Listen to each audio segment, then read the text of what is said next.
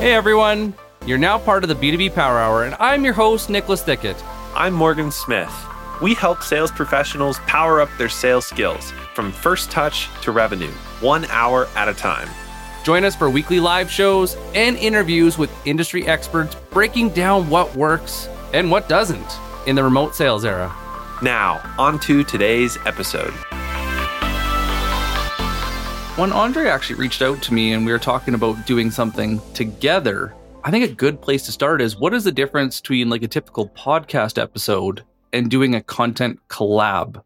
Because I think you explained it really, really well, and I had never heard anybody say it before. Yeah, absolutely. I think that it's a fantastic topic, and we both can, share some thoughts, some like our experience. And for me, the key idea was, first of all, I started our Full Funnel podcast probably 3 years ago, and I was super excited because the B2B podcasting got that was a hot topic 3 years, maybe 4 years ago. So it was 2018. And after probably 10, 15 episodes, I got bored.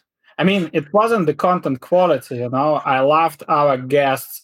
We repurposed every single episode. We created articles. But then I realized, okay, so what I'm doing next? We create the clips, we post on LinkedIn, and every single other marketer is doing the same.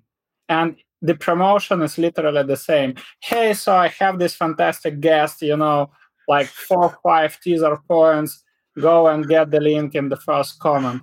And now the question is, how can I attract the attention and how can I get the traction for my podcast if everybody is doing the same and I am sinking in the sea of sameness, right? So at one point, before starting fullfunnel.io, I was extremely busy working with clients. And then with Vlad, we launched the company. We rebranded my ex-company, GetLeader.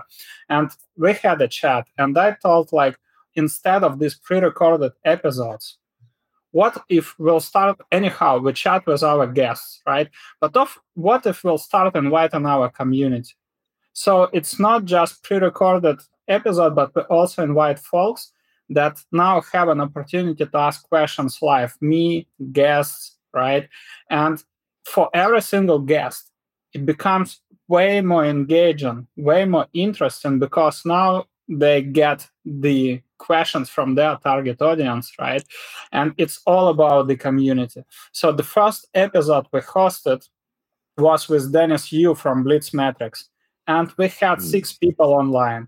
These 6 people, every single person posted later on LinkedIn saying, hey guys, so this episode is better than Netflix. Everybody posted. And I also made a picture. I still have it on my smartphone, right? Saying, hey, so kicking off our Full Funnel podcast new season live, this time live with Dennis Yu and 6 other awesome B2B marketers. So a year later, every single episode that we are hosting now is average sign-up rate is around 200 people.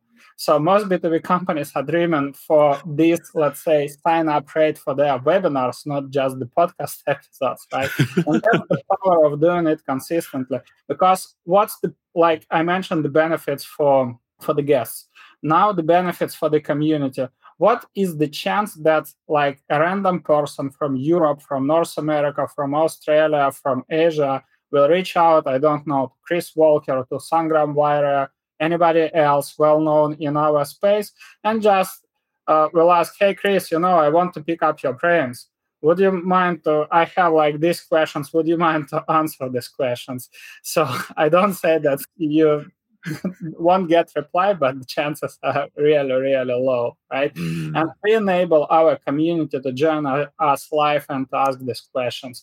And this is the fantastic value for the community, right? So with every single episode generates a compounding interest, and it becomes more interesting and interesting. People are coming. And the most important, now they realize it's all about the community. They are heard. It's not about listening to pre-recorded episode. Also, what we are doing, with Vlad, all the time we are experimenting, for example, with Peep Laja from CXL. What we did We did a live, so we spoke like 30 minutes about different differentiation strategies, and then was told, hey guys, you know what? Now, if you want, drop a link to our website. We have 30 more minutes, and we'll do a live marketing message teardown. And drop it right, and everybody provided the insights, and the chat exploded because then the community was involved, saying, "Hey, that's brilliant, but also I have this idea, that idea."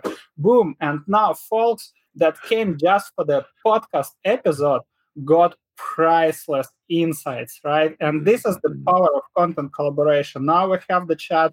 Folks are joining, I see, from St. Louis, from Stockholm, from Budapest, right? All across the world, our audience, your audience. And now we're all creating. So basically what we are doing, we are merging audiences and we create this global B2B marketing community, which is a win-win for everybody. Could we do like alternative, pre-record the episode and then drop again the link? Like, of course we could, sure. Right? One thing, actually, I like that you're pointing to, and maybe a question for either of you or Vlad to hear from you, is like that we don't have to, I don't know, catch the white whales. Like, we don't have to have the Chris Walkers of the industry to come on for a collaboration, or to, you know, bring on the people who have extremely high status and high visibility. We're looking for, I love the phrase I think I learned originally from you, co-pilots, almost folks in who can help steer the content. So honestly, the question is like, how do you go about identifying those co-pilots? Like, what are you thinking about when you're looking for collaboration partners, and maybe what can other people think about as well when they're searching for these collab partners? I just wanted to kind of take a step back and also help people think about, like, why is that important? Mm-hmm. And that's, I think, going to help you also think about how to then translate that into a concrete, like, list. Or so the first thing to realize is that why would you even do content collaboration? What does it mean? What does it mean to you? Well, first of all, the way that I think about it is that, especially if you're like in B2B space and you have a very specific audience, it's really hard to get to those decision makers, get their attention, drive their awareness, and eventually demand. And you should use anything that is available to you to do that. And obviously, you can do stuff like you can be on LinkedIn, you can be where they are, you can be sharing content and all of that. But there is like a very big component is, why not tap into the existing audience? Why not actually co-create and, you know, do stuff together with people that your buyers already trust, right? They already have worked really hard to win that trust. They've really built that audience, to create that authority. And they know this in the music business. They know this in the movie business. The fastest way for you to create an audience, to build that authority, is to tap into the existing audience or authority. I always think of, you know, you go to a rock concert and you have this opening or a warm-up act, right? You have this unknown band suddenly getting the audience of the bigger one. And it's just the audience, but it's also the association. And that is like why you do these things. And you can even take it a step further and not just even co-creating with influencers, because like there are different audiences they can co-create with. All about like getting the attention of that buyer, right? And associating and building that trust based on the existing trust and based on the existing audience. You can co-create with buyers. Last October, I had this idea that I wanted to connect the top B2B companies, like the largest B2B companies in our home market. And I was like, okay, what I'm going to do is just invite people to the podcast. And I had originally this list of 20 strategic accounts that I wanted to build relationships with. And I had to stop at 11 because 8 of them said yes. It's just like an amazing, yeah, it's like an amazing. And what happens is like, not only that you're building these amazing relationships, but you're also like learning so much about your target accounts. You're discovering opportunities that otherwise you would never be able to discover. So if you take a step back and your goal being to, you know, build these relationships, drive awareness, and eventually demand for what you do, and tapping into these existing audiences that your buyers already trust. What kind of audiences can those be? Like you mentioned, who do your buyers trust? Well, they trust their colleagues. So you can be talking to people from their company. You don't have to invite, top decision maker. You can invite somebody else and get amazing insights. Second, they trust their peers, other people who are in similar role from at the industry. So again, co-creating with buyers is one way to do it. Next, they obviously trust influencer. That's kind of your original question, like who should you be talking to and how do you build? And I would say, like, obviously it's always cool to get the big names.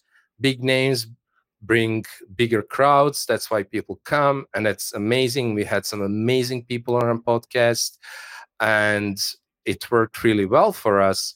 But we also had people who are maybe don't have the name like Chris Walker, but whose sessions people enjoy tremendously. Like, we spoke to Corina Owens from Gong. She's the senior ABM manager, and her session was just amazing. She was sharing real practical tips for people who are, trying to implement ABM, whatever. And it was just amazing also for the audience and for us as well. And another way to think about it is that it's kind of a ladder as well that you have to climb. At the beginning, it will be more difficult for you to land maybe somebody who is, very famous and has a very famous audience, but you can be gradually climbing that ladder and, obviously getting known and then connected and asking for referrals and all of these things that it can be doing. And one more point, and then I'll shut up. Think about what kind of audiences you can be co-creating that your buyers trust. Also, we do stuff with partners, co-pilots you mentioned. And these are brands who are complementary. They're not necessarily direct competitors, or we don't even care.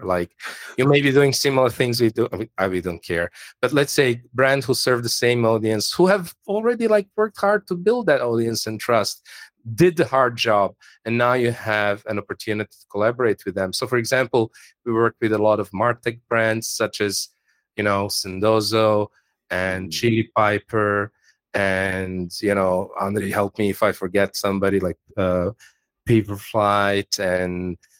we had some amazing people there come, and we had great opportunities, not only in co-creation, but also being able to offer some good deals to our audience and obviously to help our partners maybe get exposure, like Andrei said, to exchange or, trades, if you like, audiences. The latter analogy is something I think we've experienced, even where I was going to go into. Okay, because even early on, we had just kept this as a live show for a good chunk of time, and then started inviting guests into the podcast to do just pre-recorded sessions, and we're sort of taking your advice in real time, actually, and doing more live collabs, but. Early on, it was just, who do we know?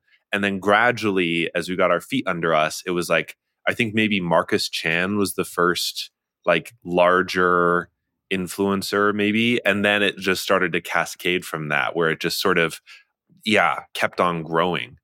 Anyways, that's so interesting. The one thing that I was thinking as Vlad was talking, our evolution in the podcast. And I'm thinking about social psychology and earning trust.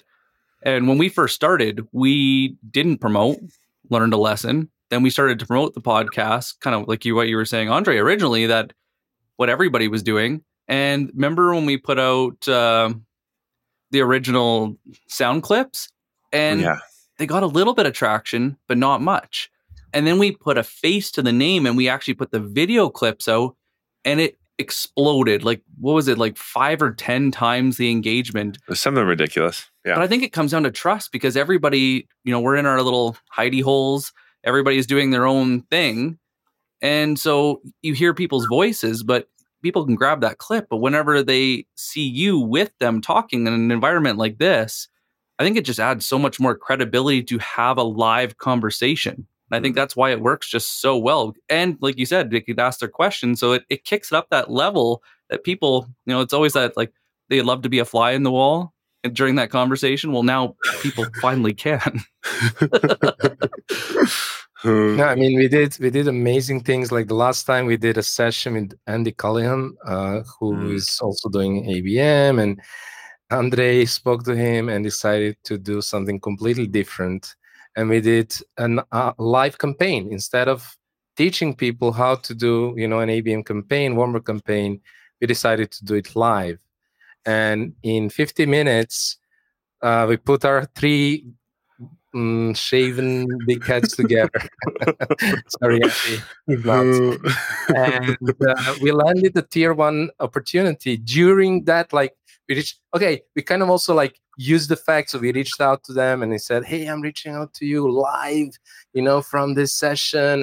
And people absolutely love this. And it's about, like you say, being there, being live, being part of it, and also doing stuff that is different, doing stuff that, not doing the same things that everybody else does, right? Mm-hmm.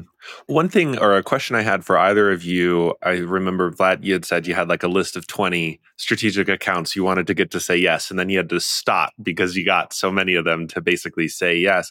What does that conversation look like for you all? I think one thing I hear a lot from people who are just starting in content collabs is this sort of hesitation, or some of it, it's I don't want to pitch them, but I also don't want it to just be oh, will you just come on the show to talk to you about something? I don't think there's not a lot of people don't have the context around what does that ask look like? So for you both, when you do collaborations, what do those asks look like for any of these buckets we've talked about, for co-pilots, for influencers, for peers, et cetera? I mean, you need to have a strategic content plan, right? And you need to know what you are going to talk about. So first of all, you decide on the format. Are you going with a webinar, mini summit? Should it be a live event? Should it be at these podcast episodes, which is more a round table, right? So we're just dropping the questions and discussing and brainstorming and sharing experience. So that's the first point. Next one is that before reaching out to somebody, you must be very clear whose input would be the best for this specific piece of content, and who is going to help you with the content distribution. What most people, and let's say what most B2B marketers are doing when it comes to content creation, they focus on volume. High volume keywords dominate their content strategy instead of customer insights, instead of talking what is relevant to their customers. And the same with influencers. Everybody thinks, okay, so for this specific piece of content, I need this influencer, this influencer, this influencer, because this one has 100K followers on Twitter, this guy has 50K followers on LinkedIn, etc. But we have completely different episode. We always say, right, less leads, more revenue, less content, but more quality content. And the same is here. So think about who is going to help you to get the eyeballs of your target accounts, right? So quite often we see, even with Full Funnel Summit, most of, let's say, the traffic that came not from fullfunnel.io resources came from our co-pilots, people who were actively promoting and pushing this summit. The same is here, right? So who can provide actionable insights? Not always thought leaders will have, well-known thought leaders will have time for you, but there are so many practitioners who will be happy to share practical experience, drop some wisdom nuggets, right? Drop some frameworks, step-by-step guides, etc. So basically it means you can just listen to them, right? Or read their quotes and apply this. And then they are going to help you with the promotion. And in this case, if you'll focus on, okay, who has the best experience when it comes to this question? Not the most followers, but who has the best experience? Who can help me to amplify the reach of my end article, right? And finally, who might provide the value? So if you'll basically flip this content funnel, right, and focus on quality instead of volume and quantity, the results that you'll be getting from any content collaboration would be drastically different. That's my point of view. I couldn't agree more. When we were originally starting the podcast, we started with, okay, who has a big enough influence that could, people would recognize the name. And now, especially the last probably about, what do you think, about 20 podcast episodes, Morgan? Around there, yeah. I have a pretty much 100% acceptance rate, because when I reach out, it's who knows this subject better than anyone else? And what are the questions? And it's all reference on the questions that we're getting either in the live show or people are shooting us in the DMs. It's like, so what is our audience struggling with right now? What is that workflow? What is that? Where is it stemming from? Okay, who is the best person to reach out to that can solve this? Because I would rather have them on a podcast and exhaustively, question them on it and get to the root of it. And then even if we don't have a big show, I'll go cut it up and I'll send it out to those people. And then then you're a real value. But before, the conversations, not to say they were superficial, but like now I feel like I'm on a mission. Like I have a real mission to be doing these shows, because it's like, okay, so my audience has trusted us to go get to the root of this. Okay, how do we go in? How do we get there? What questions can I ask? What stories can they tell that'll really help people, get that promotion or move forward? Yeah, I think another way to think about it is, and you mentioned that you cannot have a community without having, or if you're starting a community, you're trying to build it, you cannot have it without that engaged core, right?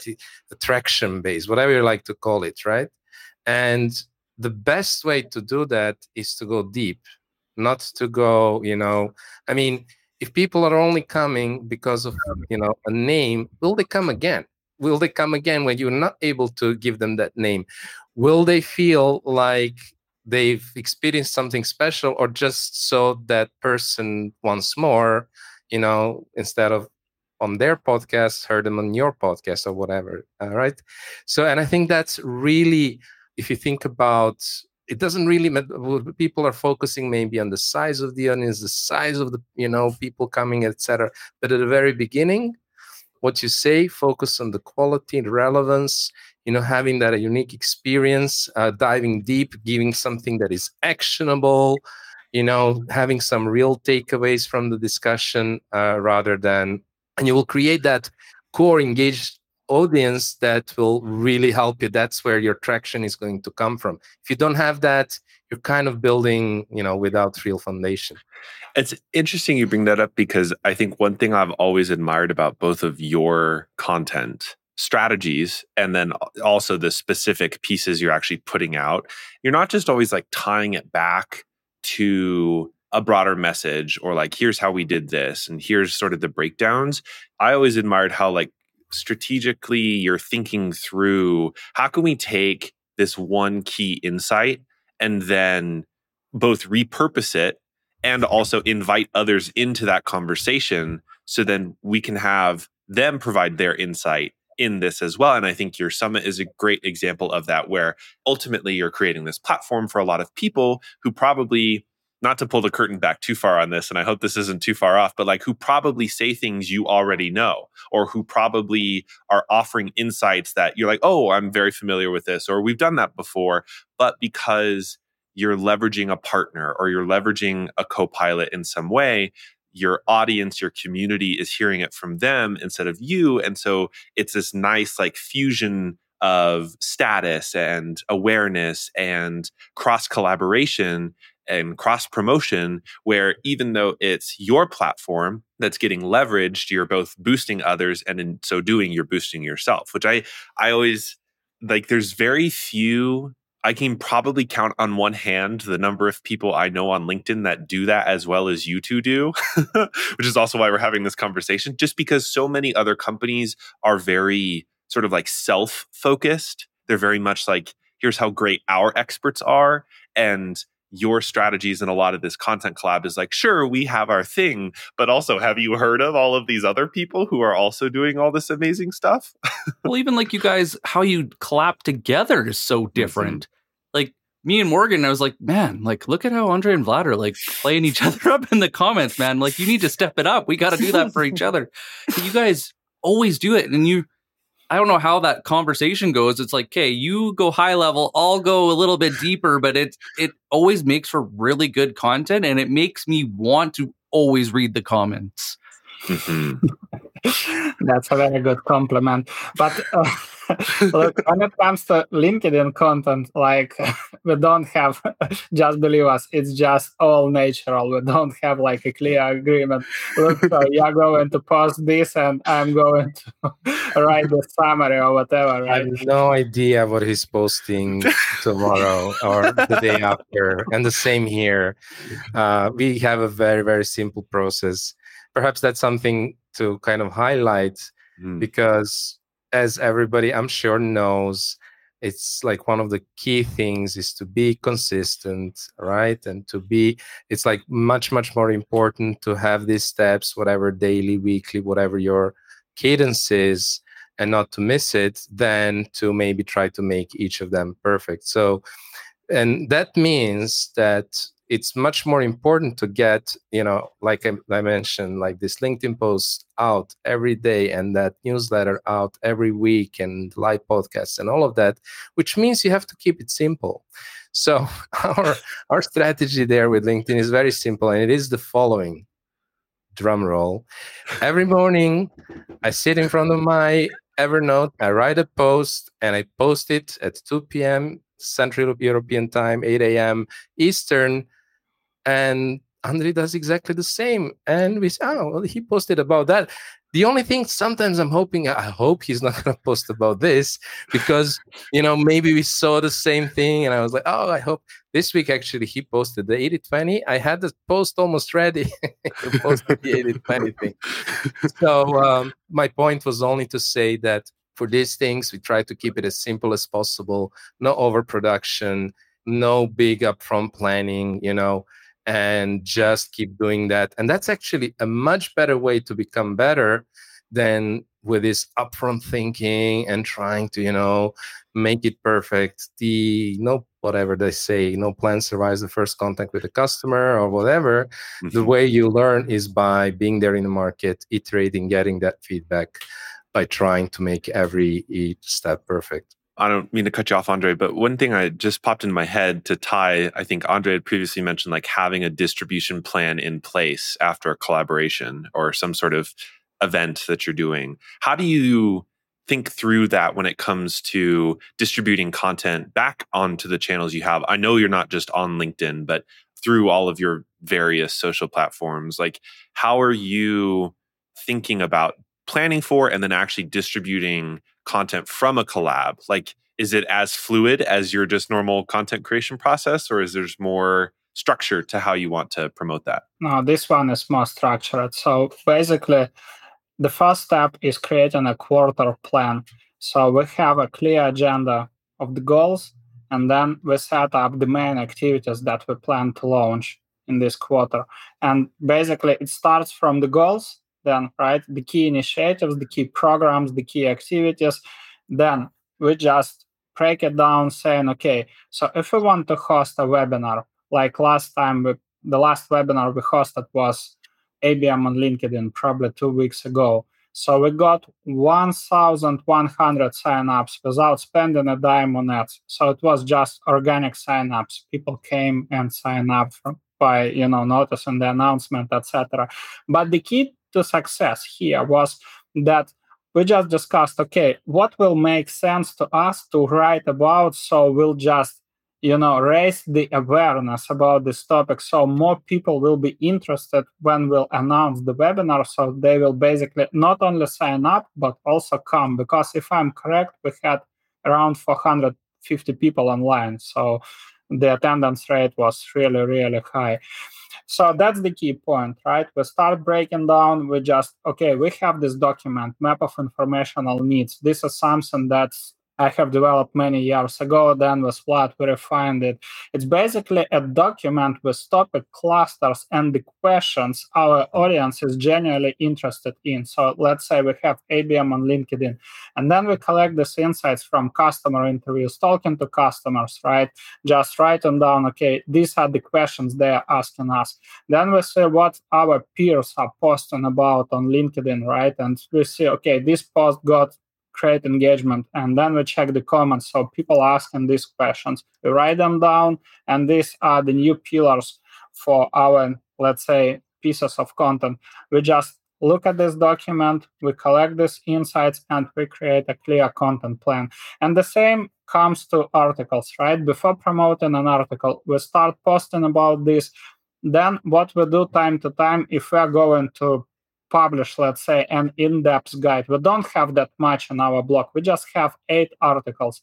But that's enough to, that's really enough to go, because all these articles are ranking. We have organic traffic and people love it. People always share this content. So then we come back to the same basically advice that we shared. We're saying who would be the best co-pilot to contribute? Who would be the best thought leader who has enough, let's say, experience and good insights on this topic, and who is going to help us with the content distribution, right? So next we publish some pieces of content from this article on LinkedIn, and one day we just simply do a validation test saying, hey guys, so recently we spoke, let's say, about ABM on LinkedIn. Then what I'm doing, and the same as Vlad. So for example, we say, here is the framework, let's say how you can do it, right? 1, 2, 3, 4, 5, 6, 7, 8. And then you see this visual framework. And then I'm just simply saying, so I'm thinking to write an in-depth guide. Would you be interested in? Would you like to get it if when it will be published? Just leave a comment, curious to see the feedback. And usually it's exploding, right? So like 50, 70, hundreds of people are leaving comments saying, hey, this is really interesting to me. And now you understand that we have social proof. If we want to get anybody contribute to this article, we always say, okay, look, this is the post. We did the validation. We want to get your insights. But honestly, we don't use it at all. Maybe for companies that are starting out, that could be a very good advice, right? Because they can use the social proof. In our case, because of this demand generation activities, we built a very good relationship with the market, with this for audiences. So everybody usually happily contributes to it. But the best part now, we have the engaged audience, right? And then when article goes live, we can just simply reach out to everybody saying, hey, so the article that you were interested in is live, right? If you loved it, would you mind to share it with your team or share on Twitter and tag me, or just simply reshare on LinkedIn, whatever you prefer. And that's it. So some people just, you know, jump when we publish the article, when we announce it. So people just jump into comments and tag their colleagues, which basically means resharing the content, right? So more people are seeing this. And that's the way, right? So we build this organic, and then we have our own resources as newsletter, right? If the post gets enough engagement, like we don't set up for every single article, we don't set up this engagement threshold saying, okay, this article should generate like, I don't know, 3,000 visitors. We basically rely more on, let's say, more pragmatic data. We see if somebody from target accounts would be DMing us saying, hey guys, I saw this article and I'm interested in discussing with you the potential collaboration. That's a very good sign, saying, hey, so I saw this case study, I would like to talk to you. Or like feedback from peers, right? Saying, hey guys, read this case study, this is really fantastic, thank you. So if we have these triggers, right? If we have this feedback, then what we do next, we just collect these insights and we'll do either live podcast episode or create, like, work on this framework that we share it, right, and create a webinar on this. And that's our plan. I don't want to lose the thread on this, because this is so interesting to hear you say it, is that you're using social listening as a way to inform your content plan, and particularly like your rollout strategy, the topic clusters that you're creating. It's something that we've talked about and we use.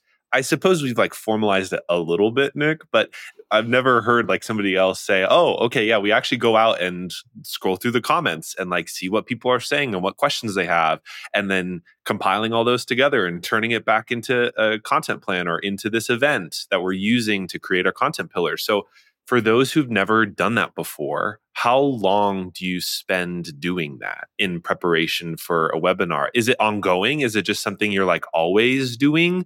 Or are you sort of knowing from your quarterly plan, we're going to do these few demand gen activities. Okay, we need to spend a little bit of time looking for this and then this. And so like, how does that work for you? Because this is prereq work. This is like prep work that's so powerful and interesting to me. So I'm really curious. Well, I think there is like different phases and depending where you're starting from, right? If you're just starting from the very beginning, the first thing to do is to just analyze your CRM and figure out, which are the best types of customer segments, industries, verticals where you should be focusing on.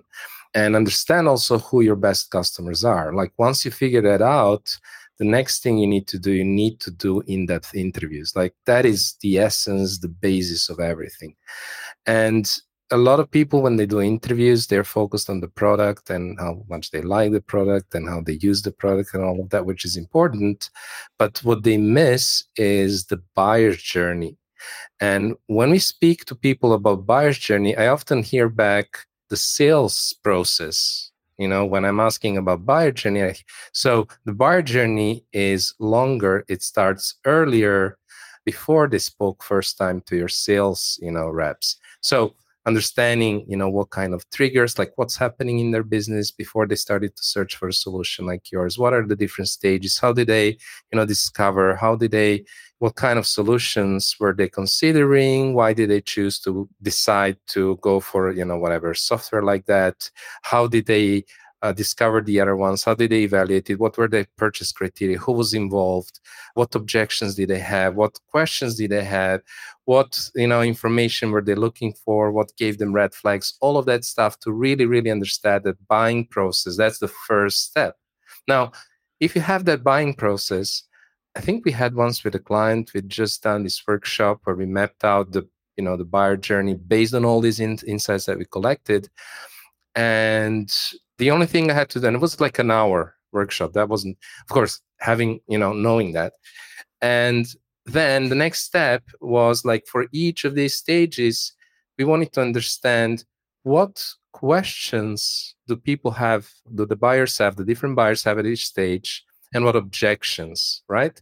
Like what information are they looking for? What kind of questions do they have? And what objections do they have? And simply after that workshop, I took and just collected all of these, like we did it in Miro with all the, nice little post-its, so I could just copy and collect. And I had my first version of that map of informational needs that Andrei mentioned, which is basically the foundation, right, of that content plan, right? And then you go on and you enrich it. And the way that you enrich it is, like you mentioned, with social listening, understanding what people are asking, what are they talking about on target communities, on social, in the comments of thought leaders, what kind of topics the thought leaders are talking about on conferences, events, and all of that stuff. And with that, of course, you're going to enrich your map of informational needs. And now you have this foundational piece. First of all, you have basically so many questions that you can be answering that you should never really run out of ideas for your social posts, right? You have no excuse not to post daily. And of course, you start having that foundation, right? And how you then use that and translate that into a concrete content plan, etc. I think another thing is also, Andrei, I was talking about, let's say, the quarterly goals, and we wanted to we had a strategic goal, we wanted to focus on ABM on LinkedIn, but it is also about how do you position that, because there's a lot of people who are talking about LinkedIn and LinkedIn marketing, but they're talking about it in a different way. There are a lot of people talking about a personal brand, and you should be out there, and you should be putting yourself out there and sharing and all of that. And then there are a lot of people who are talking about, from a maybe more sales perspective. There are people who are talking about, I should just be out there and sharing value and leads will come and all of that. So we always ask ourselves, like, with so much content out there, with so much like webinars, whatever, articles, courses, whatever out there, like, how can we stand out? Like, what will be our angle? What are we bringing new there, right? So, for example, that example that Andrei shared with that ABM on LinkedIn webinar, I strongly believe that one of the main reasons why it was so popular, why we finally broken that 1,000 subscriber imaginary milestone there, was I think one of the key reasons was the positioning. Nobody's talking about that. Nobody's talking about you know, ABM. And we are known for that topic, and that's what we know our audience is interested in. And LinkedIn. They're talking about all these other things that I mentioned, but nobody's talking about that. So also thinking about how can you position that in a way that is going to really be appealing to the audience. My first impression of what Vlad just went through, so you guys know, I was like, he's thinking like a salesperson when he's creating content. That was like the first, like all of this prereq work of like, who am I going after? In-depth customer interviews. What are their priorities? How are they? And I know that's probably the influence from like running ABM and enterprise outbound motions and like having to have that like discipline. But that was just like the first impression, just because I've interacted with so many content marketers who, as you said at the beginning of this hour, just prioritize volume over quality. I mean, your case, the fact you have 8 articles on your website is crazy to me, and I love that so much because it's just 8 articles, right? Like you've invested in that strategically, and you've done all the demand. Anyways, I could go on and on and on. Yeah, sorry, just wanted to say another point is that we both had career in sales, actually, salesman, talent marketer. So that's another point. It helps.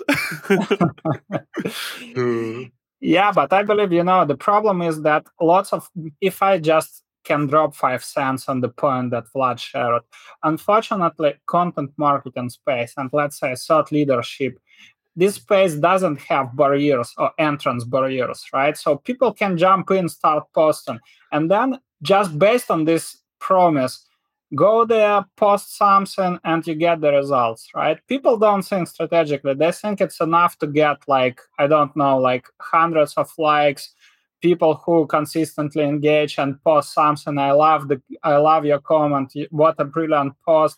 This is exactly the key to success, because what they're going to do next, right? They're going to their LinkedIn profile, collect the stats, and say, hey, so my last 30 days, my content was visited by like, or my content got like 10,000 impressions. So my question is, okay, people say that, you know how they leverage it. They say this is the brand awareness.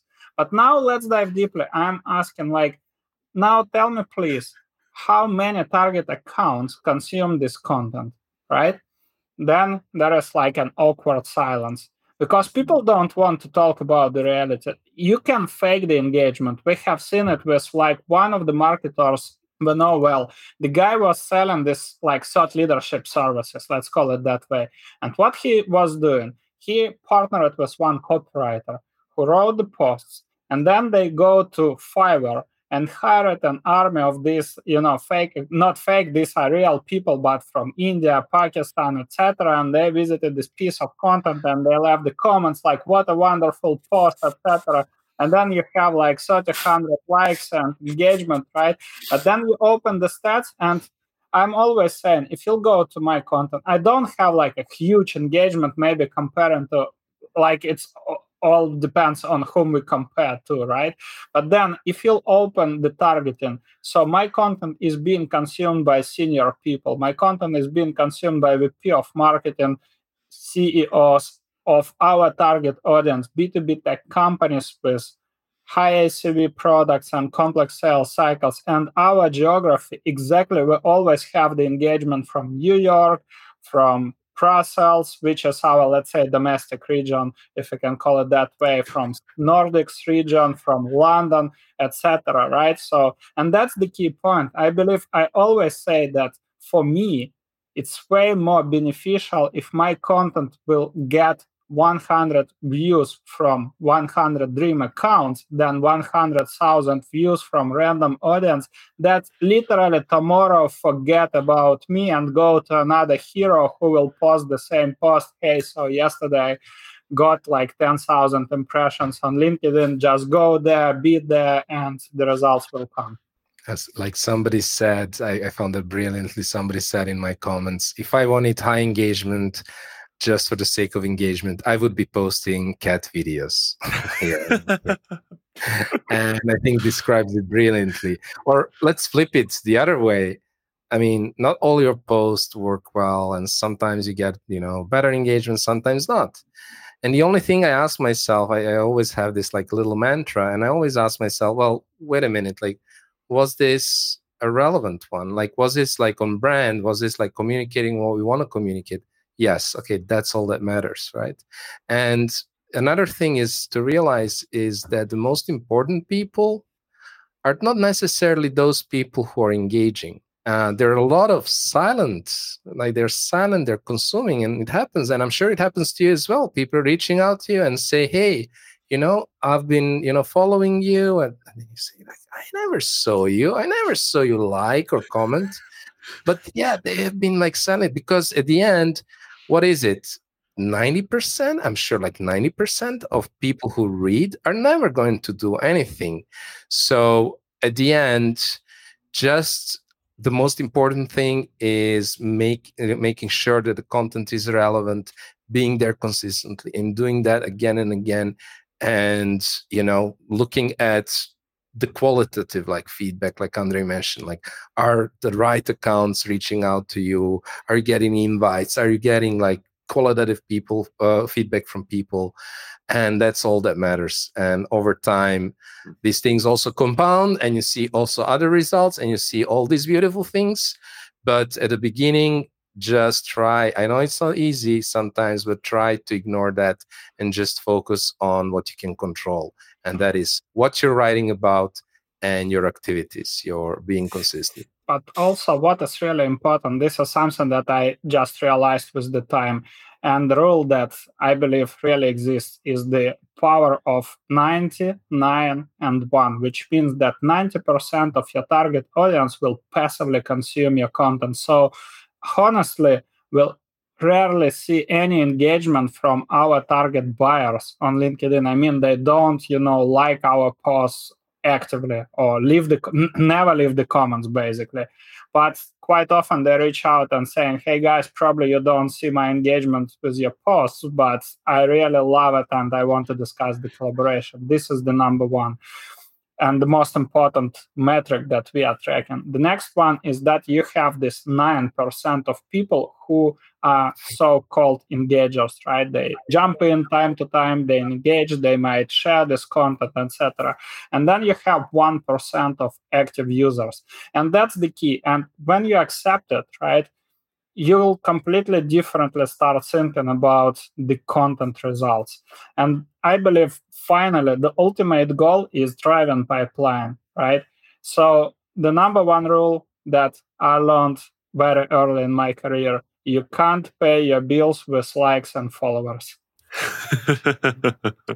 As you're talking through this and I'm thinking about it from the sales lens, so many of the SDRs we're talking about right now is like, well, how can I get this person on the phone today? And when we started out as road warriors and we had to go and plan our route maps and we have to build our lists, we always thought about how can we get into these accounts in the next 90 days? And most of the time it wasn't get in, it was close, like start to finish. And it's interesting how the mindset's changed to just getting somebody into a meeting. And I think about social selling and how this all plays in. It's how can we get someone to ask us for a meeting in the next 60 to 90 days, 30 to 90 days? And looking at that buyer experience, you're like, hey, what would get you to follow me? What would get you to that promotion that you want? What would get you, you know, the right information to take it to your manager to go and, you know, take this up the ladder? And so often it's, you know, we see this all the time with the evolution of posting. People do post, call to action. Hey, buy my ebook, buy this. And then all of a sudden you see that evolution where they're starting to get it. And I think that get it really is that customer insights that comes from that buying experience.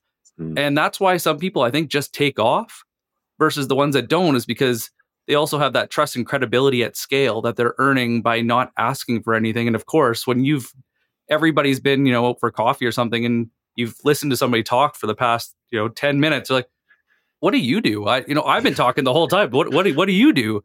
And that's just human nature. But at social media, we can do that at scale. So why not? Mm-hmm. Couldn't have said it better myself.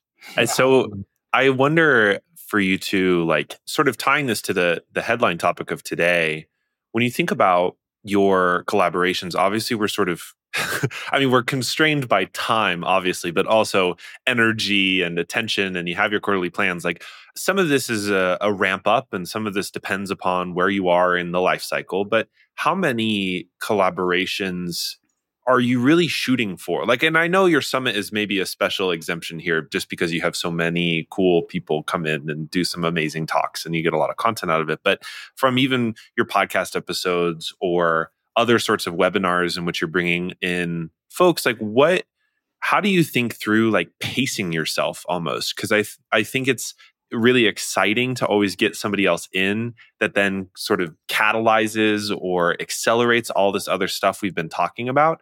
And then I think we've seen this with other accounts we follow where they go faster and faster and faster. And so there's more and more and more and more and more. And then suddenly it's unsustainable. So like, how do you pace yourself in, or how do you think through sort of your pace when it comes to collaborations? It's actually quite simple, right? So we have just a calendar, and the calendar is basically, I can just tell you exactly how it looks like. And it's daily, both Andrei and I will post on LinkedIn and we'll engage in our community. And daily, we might also do some engagement with, you know, target accounts and audiences on LinkedIn and stuff like that. So this is the daily stuff.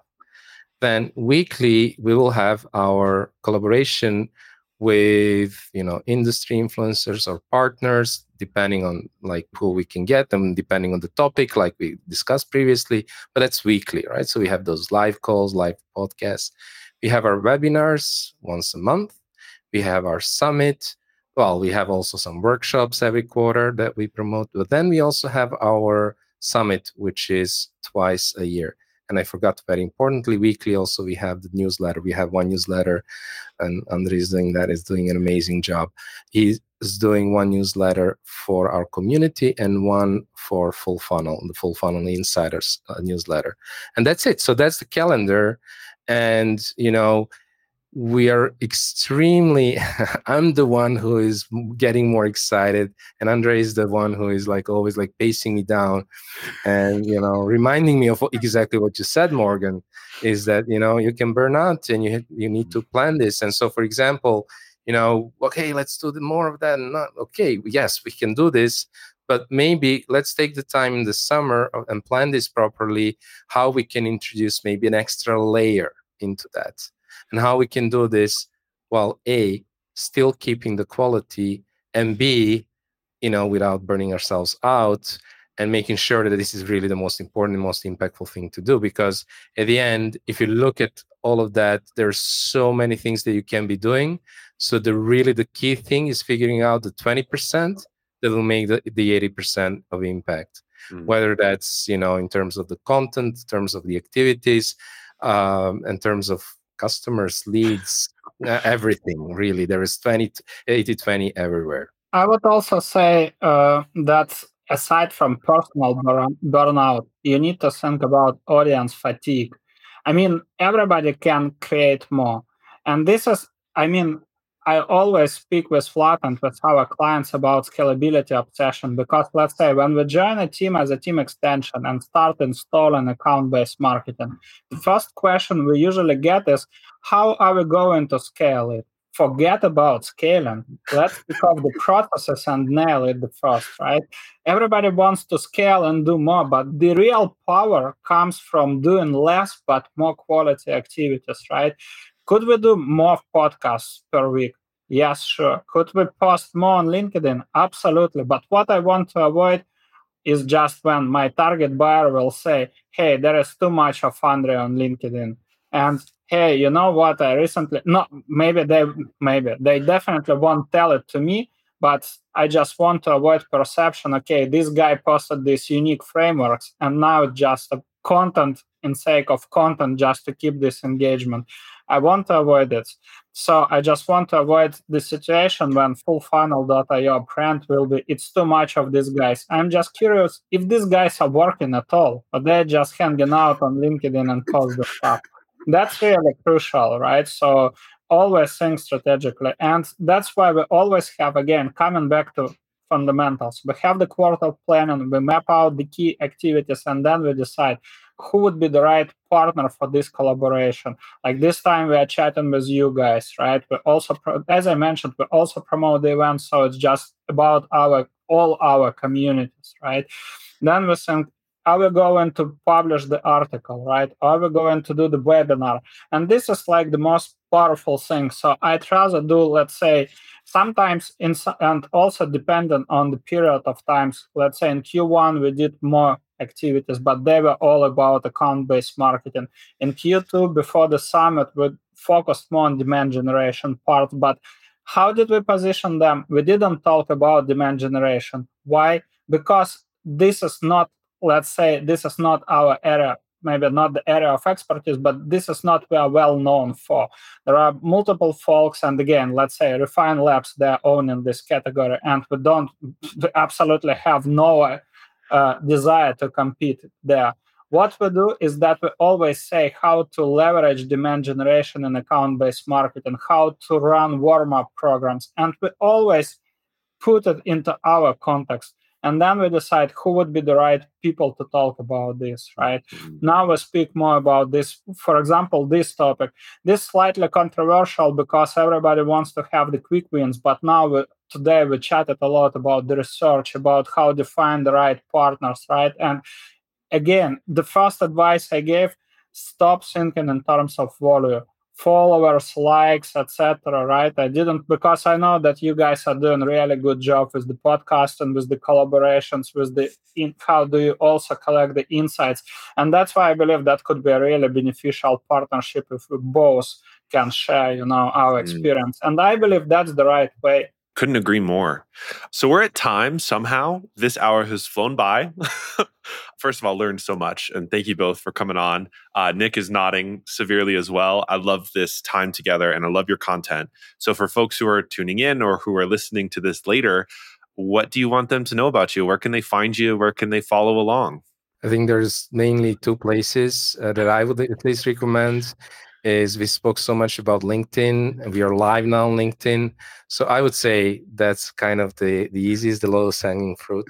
Other than that, I would definitely, if you're into B2B marketing and for brands who have ACVs, 5-6 figure deals, it would definitely fit right in our Trenches community, which is a Slack community of people who are in the trenches every day, growing 5-6 figure deal brands, B2B brands. And it's just an amazing community. I'm so grateful for all the people there. We're having discussions. We don't have to do much because people are just so great there. And I recommend everybody to join there as well. Awesome. Thank you. Thanks a lot for having us. It was really good convo today. Yeah, and you make it really easy and enjoyable. I really felt almost like I'm there in your what is it, like living room there? Yeah. Thank you for that. You made this really, really easy and enjoyable. You're welcome. Thank you so much. I really appreciate your insights, hearing about all the background work you do and peeling apart the onion with us, because that was definitely what was on top of my mind. And I know that I'll at least be watching this 2 or 3 times after this. So thank you so much, you guys. We really appreciate it. Did you love today's episode? Subscribe now to have our 3 weekly episodes waiting for you. And if you really like our content, please leave a 5-star review. But if you're not ready to give us a review, check out another episode and follow us on LinkedIn. We'd love to win you over.